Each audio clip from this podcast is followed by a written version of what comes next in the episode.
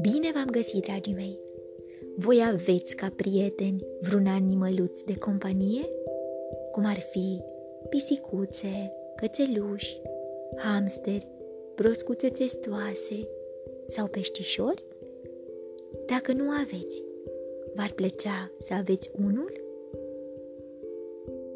În seara aceasta, vă invit să descoperiți o prietenie magică dintre o fetiță și o gâscă de zăpadă. Din cufărul meu cu povești, am ales pentru voi povestea Gâsca de zăpadă, scrisă și ilustrată de Pirco Vainio, cu traducere de Irina Ruxandra Popa, editată de editura Univers Enciclopedic Junior. Sunteți pregătiți de o nouă aventură? Haideți să pornim! A fost odată o fetiță pe nume Ana, care trăia la o fermă dintr-un orășel. Acolo iernile erau lungi și cu multă zăpadă. Bunicul Anei locuia în apropiere, într-o casă veche. În grajdurile lui avea un măgar, câteva găini și o mulțime de pisici. Într-o după-amiază, când iarna era pe sfârșite, a nins. Ana a alergat în curte și a început să facă ceva din zăpadă. Copiii din vecini s-au apropiat și au rămas să o privească. Ce faci acolo?" îi strigară ei. O gâscă de zăpadă, le răspunse fetița. Anei îi plăceau tare mult gâștele. Acum doarme, iar căpșorul și l-a ascuns sub aripă. În acea noapte, Ana a avut un vis minunat. Se făcea că zbura sus, tot mai sus, pe deasupra dialurilor acoperite de zăpadă, ținându-se cu mâinile de gâsca ei albă. Trecură peste orașe, ale căror lumini licăriau în noapte ca mii de stele. Era atât de frumos să zbori. Când Ana se trezi, alergă la fereastră ca să-și vadă gâsca de zăpadă. Dar ce să vezi? Gâsca dispăruse. Fetița își puse repede cizmele și hăinuța și alergă afară. Toată zăpada se topise. Ana stătea chiar pe locul în care fusese gâsca, dar acolo nu mai era nimic. Așa că porni pe câmp în căutarea ei. Dacă a zburat, oare va ști să găsească drumul înapoi acasă? Se întrebă Ana, în vreme ce bătătoria cu picioarele o moviliță de zăpadă. Zilele trecură una după alta și vremea începu să se încălzească.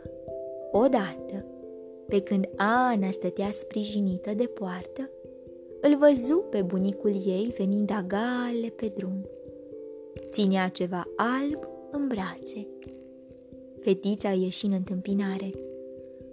O gâscă de zăpadă!" spuse ea uimită.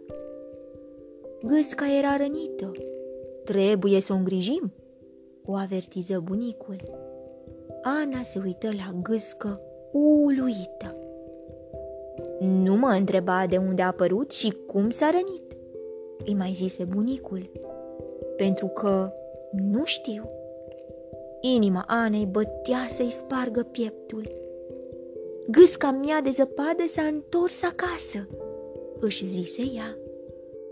Ana și bunicul ei duseră pasărea în grajd, unde îi făcură un cuib din paie.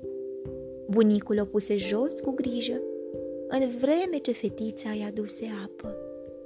Ana rămase în grajd toată ziua. lângă gâsca adormită și o veghe în tăcere. E foarte bolnavă, săraca, își spuse ea. Din când în când, gâsca se trezea și se mișca un pic. Atunci Ana îi picura puțină apă pe cioc. Era bucuroasă că putea să o îngrijească. A doua zi dimineață, Ana alergă direct la grajd. Bunicul ieși înainte. Ana, îi spuse el privind-o cu un aer posomorât, gâsca ta a murit. Fetița rămase în ușa grajdului cu obrajii arzând. Deodată se întoarse și o luă la fugă înapoi spre casă. Lacrimile îi curgeau și roaie pe obraj. Ploua. Ana stătea cu privirea pironită la picăturile de ploaie care se loveau de ferestre. Deodată, la geam se ivi chipul ud al bunicului. Vino repede! Gâsca ta ne-a lăsat ceva!" Bunicul o luă pe fetiță de mână și amândoi traversară grăbiți curtea. În mijlocul cuibului pe care îl făcuseră pentru gâscă, se afla un ou mare și alb. Bunicul pusese o lampă aprinsă care să-l încălzească. O să trăiască?" întrebă Ana în vreme ce atingea cu grijă oul. Era neted și cald. Dacă vei avea grijă de el, da, îi răspunse bunicul. Așa că, în fiecare zi, Ana se ducea la grajd și întorcea puțin oul, în așa fel încât acesta să aibă căldură pe toate părțile. Apoi, într-o dimineață însorită, apăru o crăpătură micuță pe coaja lui. Deodată se ivi un cioc mititel și, nu peste mult, un căpșor ud. Și iată că un bobocel de gâscă ieși din nou. Puiul de gâscă se tot învârti pe sub lampă până când se uscă. Apoi făcu primii pași, clătinându-se spre Ana.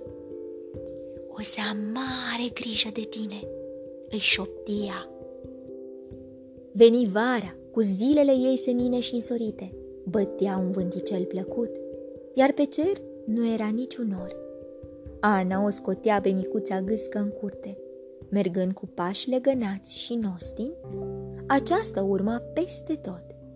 În fiecare seară, Ana o aducea înapoi în grajd, iar în fiecare dimineață, gâsca o trezea pe fetiță cu un țipăt strident. Când era foarte cald, Ana și micuța ei gâscă coborau până la iaz, înotau și se bălăceau, întrecându-se. La înot, gâsca era neîntrecută, dar când străbăteau alergând câmpul, Ana ajungea întotdeauna prima. După aceste plimbări, fetița se așeza sub copacul cel mare, iar gâsca își rezema capul de gâtul ei. Curând, micuța gâscă învăță să zboare. Într-o zi, când Ana se afla pe pajiște și o privea cum zboară pe deasupra ei, se apropie un cârd de gâște de zăpadă, care scoteau din gâtleș niște sunete lungi, ca o chemare. Gâsca Anei zbură până sus la ele și li se alătură. Preț de o clipă, fetiței se păru că gâsca privea înapoi spre ea. Dar apoi, cârdul se ridică tot mai sus, zburând în cercuri mari, până ce se pierdu în zare. Trecuseră deja câteva zile, când Ana îl întrebă pe bunicul ei. Crezi că o să se mai întoarcă vreodată? Gâștele de zăpadă sunt animale sălbatice, îi răspunse bunicul clătinând din cap. Dar, cine știe? Dragii mei, voi credeți că gâsca de zăpadă se va mai întoarce la Ana?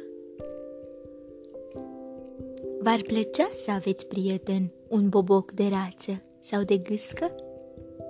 Să aveți grijă de el și să-l priviți cum crește?